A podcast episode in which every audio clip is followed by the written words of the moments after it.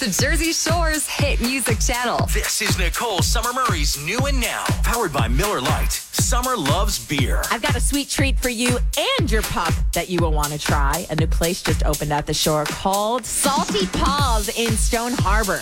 They have custom dog treats, a full dog friendly bakery, including dog donuts, and they also sell doggy friendly ice cream. How does that sound, bud? Yeah, I thought so. And get this your pet will also have options. They can get ice cream in a cone, in a bowl, in a waffle ice cream cone. There is also a shop for mom and dad for you to get pet supplies. So it is the best of both worlds. Yum.